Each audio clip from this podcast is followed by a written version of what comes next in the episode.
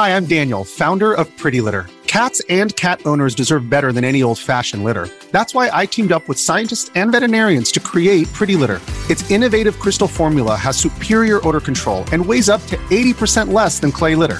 Pretty Litter even monitors health by changing colors to help detect early signs of potential illness. It's the world's smartest kitty litter. Go to prettylitter.com and use code SPOTIFY for 20% off your first order and a free cat toy. Terms and conditions apply. See site for details.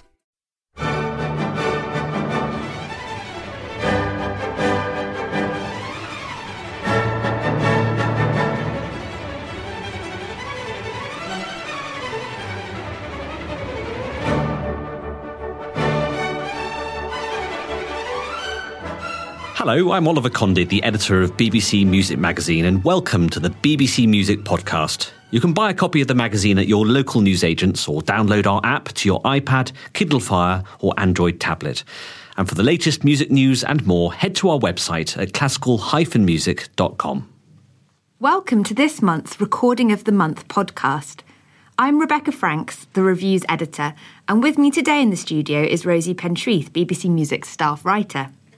We're here to talk about our February recording of the month, a dazzling recording of Hasse's opera Siroe, starring Max Emanuel Cencic, Franco Fagioli, Julia Lezhneva, and others, with Armonia Atenea and George Petrou, and that's on the Decca label. To set the scene, let's hear a moment from the opening Sinfonia.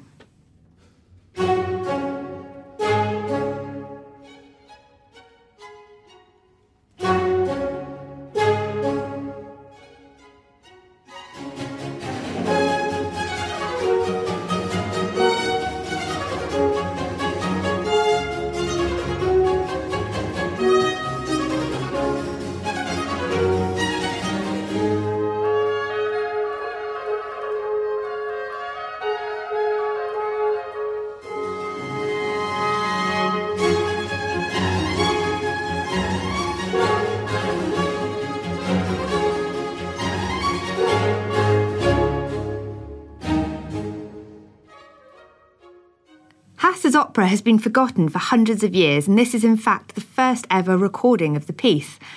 But actually, in his lifetime, Hasse was a household name, really, and, and even admired by Handel and Mozart. Rosie, could you just tell us a little bit about his life and his career? Mm, Hasse was born in Bergedorf near Hamburg in 1699. Um, he studied in Hamburg, and as well as composing, he showed promise as a tenor um, when he was young, and he performed with Hamburg Opera Company from 1718 onwards. Um, it's suggested, though, that he lost his singing voice in 1755. Um, so he his focus was composition, okay. um, and like you said, he he was prolific and he wrote um, actually up to about seventy operas and was widely known, admired, especially in his lifetime.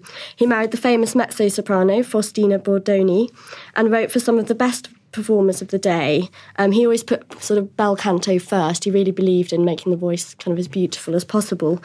Um, and he had a real flair for adjusting his music to suit individual voices as well, which no doubt made him quite popular um, yeah. with performers. He left Germany in around 1730 and kind of worked all over Europe. And yeah, he had this fantastic career, really. He wrote Siroe in 1733, and the first performance was this you know, really grand affair. Um, performers included the famous castratos Farinelli and Caffarelli and the contralto Vittoria Tesi. Um, Rebecca, this opera actually exists in two versions, doesn't it? Um, I mentioned it was composed in 1733, but this is the 1763 version. How is it different from the original? Yeah, so as you say, there are these two versions, um, and he, so he returned to this work 30 years later, uh, and he wanted it for um, sort of a big occasion. It was the name day of his employer, the Elector Frederick Augustus II of Saxony. Mm-hmm. And so he decided to go back to this opera, um, began to revise it, and he didn't actually manage to finish it. He basically ran out of time, I think, yeah. the story goes. Um, and he managed to rewrite 14 of the 21 arias. So you know, there's substantial substantial difference. However, I, I mean, I personally don't know the 1733 version. Um, you know, these operas have been have been forgotten, although actually back in 2008 it was performed, it was staged, um, the 1733 version. Um, so yeah, so he got he got sort of about two thirds of the way through revising it, um, and it's full of wonderful music. And I think perhaps we should hear one of those one of those arias. Um, how about we listen to this one from Act One, in which Ciro is protesting his innocence, uh, La Sorte Mia Tirana, or My Tyrannical Destiny.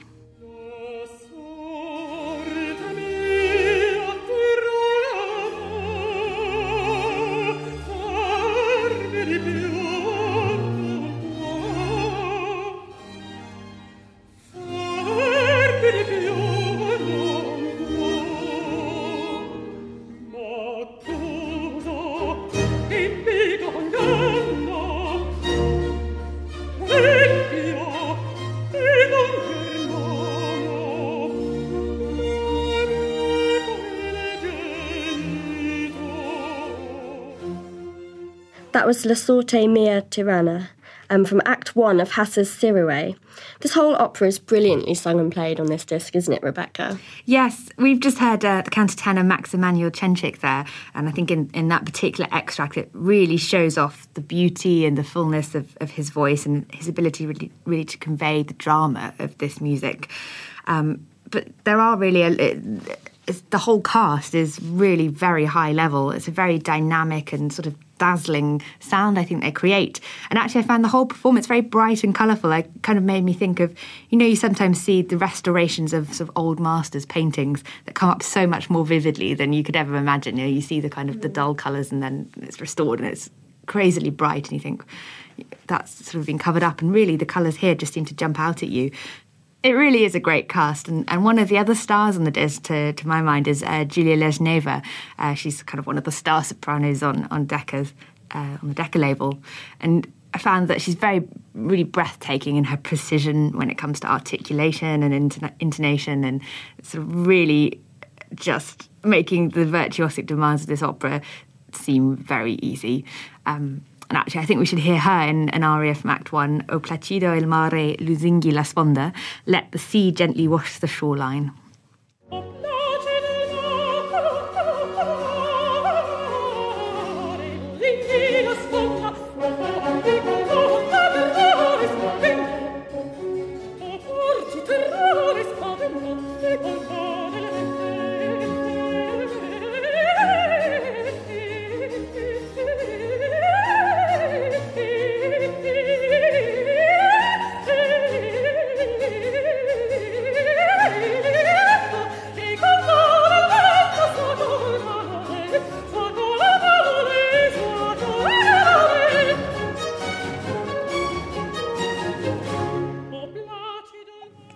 Let the Sea Gently Wash the Shoreline, and she has asked the king to stop being angry with his son Siroe.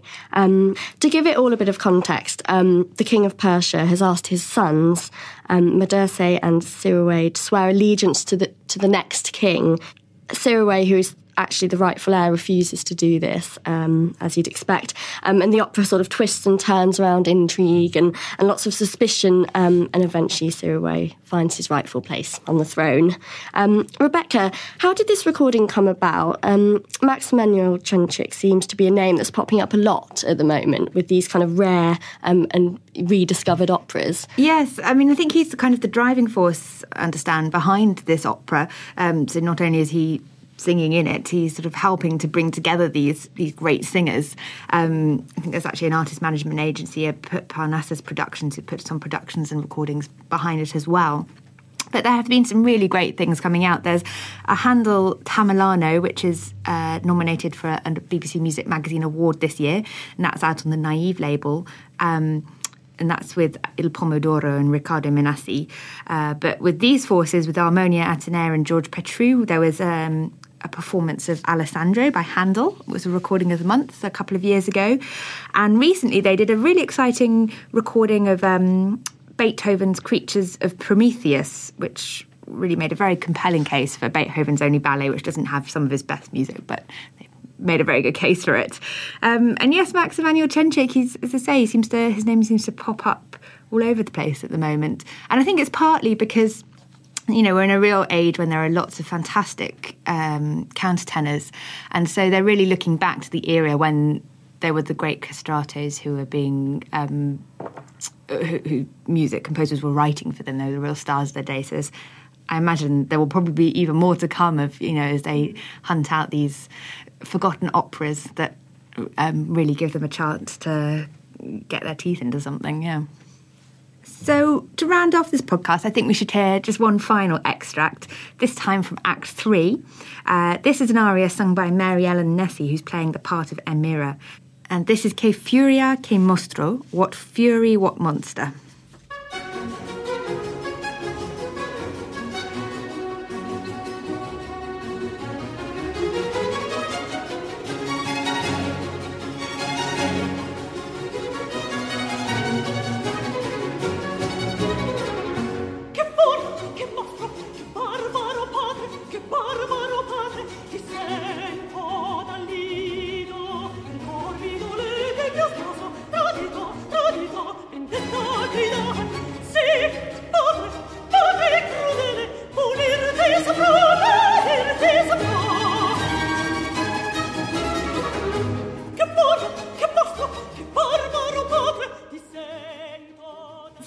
Furia, Che Mostro, an aria from Act 3 of Hasses Siroe. And that brings this month's Recording of the Month podcast to an end.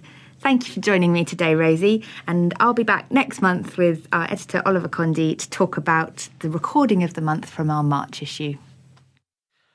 Thank you for listening to this BBC Music Magazine podcast, which was produced in our Bristol studio by Jack Fletcher. For more of our podcasts, visit our website at classical-music.com or simply head to iTunes.